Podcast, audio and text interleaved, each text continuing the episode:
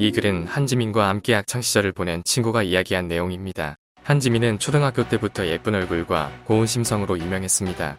줄곧 반장과 부반장, 임원 등을 맡았으며 구리를 보면 참지 못하는 화끈한 성격도 있었다고 합니다. 한 번은 친구를 괴롭히는 학교장에게 찾아가서 잘하지도 못하는 어설픈 욕을 하며 내 친구에게 사과하라고 소리친 적이 있다고 합니다. 학폭 미투로 난리가 났을 때 오히려 한지민은 미담이 터지면서 학폭 미투 역주행을 달렸습니다. 중학교와 고등학교 때 역시 이쁜 모범생이었고 가르치던 선생들마다 한지민을 엄청나게 칭찬했다고 합니다. 착한 만큼 아름답던 한지민은 1998년 어느 날한 소속사에서 연락을 받고 연예계로 데뷔하게 되었습니다.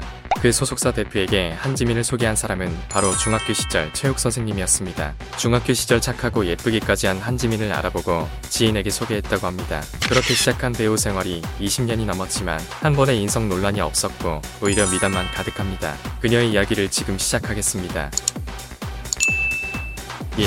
프로필 한지민은 1982년 11월 5일 서울에서 태어났습니다. 키는 160cm지만 신체 비율이 워낙 좋아서 작아 보이지 않습니다. 서울여자대학교를 졸업했으며 사회사업학을 전공했습니다.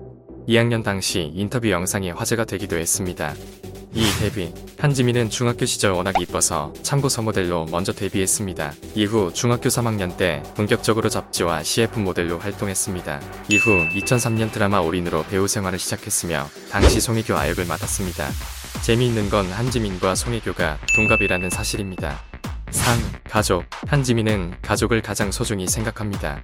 드라마 올인 감독은 그녀의 프로필을 보고 아역 오디션을 제안했으나 한지민은 거절했습니다.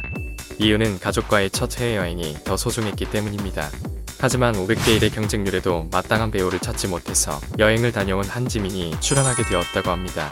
3. 할아버지 한지민은 한 인터뷰에서 아름다운 이별에 대한 질문을 받고 돌아가신 할아버지 생각에 울먹거립니다. 이 영화를 보면서 저희 할아버지 생각이 되게 많이 났었어요. 할아버지도 이렇게 암으로 돌아가셨었거든요. 근데 음, 네, 어, 아 죄송합니다. 어린 시절 부모님 두 분 다 일을 하셨기 때문에 할머니 할아버지와 지내는 시간이 많았고 유독 많이 따랐다고 합니다. 가족과의 첫 해외여행을 못 갔다면 더 많이 후회했을 것 같습니다. 5. 친언니 학창시절 인기가 엄청났던 한지민이 가장 질투했던 사람은 두 살 많은 친언니였습니다. 어린 시절 한지민보다 훨씬 이쁘고 성격도 활발해서 인기가 엄청났다고 합니다. 한지민이 참고서 모델을 할 때 사람들은 참고서를 보고 한지민 언니라고 착각했다고 합니다. 그럴 때 한지민은 그거 저예요 라고 하면서 울먹였다고 합니다. 한지민은 질투도 많았지만 언니랑 사이는 무척이나 좋습니다. 심지어 언니가 결혼하기 전까지 한 방에서 함께 잤다고 합니다. 방은 따로 쓸 수 있었지만 한지민이 언니랑 붙어서 이야기하는 걸 좋아했다고 합니다. 6. 봉사활동 한지민은 많은 봉사활동과 기부를 하는 것으로 알려져 있습니다. 많은 연예인들이 데뷔 후에 봉사활동을 시작하지만 한지민은 아닙니다. 할머니와 할아버지를 사랑하는 만큼 어릴 때부터 어린이와 노인 문제에 관심이 많았고 중학교 때부터 치매 노인을 찾아가 말동무를 해주는 봉사활동을 했습니다. 대학교에서 전공도 사회복지학으로 선택할 만큼 봉사에 대한 마음이 진심입니다. 7. 기억력 영화 홍보를 위해 전참시에 출연했을 때 11년 전 함께 일했던 카메라 감독을 한 번에 알아봅니다. 단지 얼굴이 아니라 이름까지 정확하게 기억했습니다. 한지민은 단역은 물론 스태프 얼굴까지 모두 기억한다고 합니다. 또한 스태프들에게 항상 친절하다고 합니다.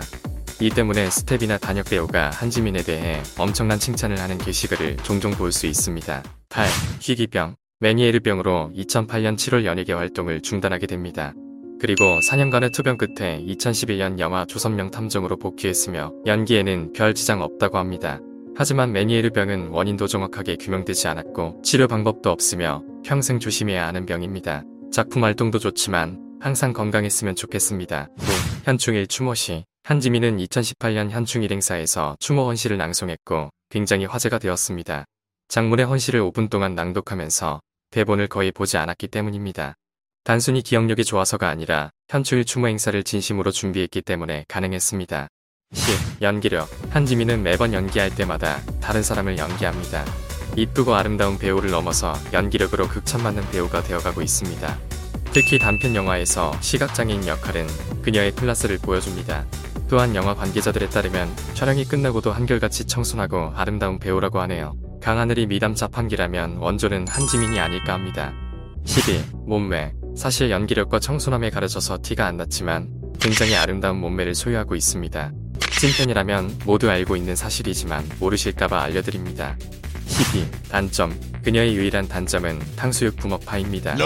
13. 마무리. 이번에 한지민님을 조사하면서 한지민은 연기가 아닌 인생이 참 아름다운 사람이라고 생각했습니다. 앞으로도 꾸준하게 활동해서 좋은 영향을 끼치는 배우가 되셨으면 합니다. 오늘 영상은 여기까지입니다. 감사합니다.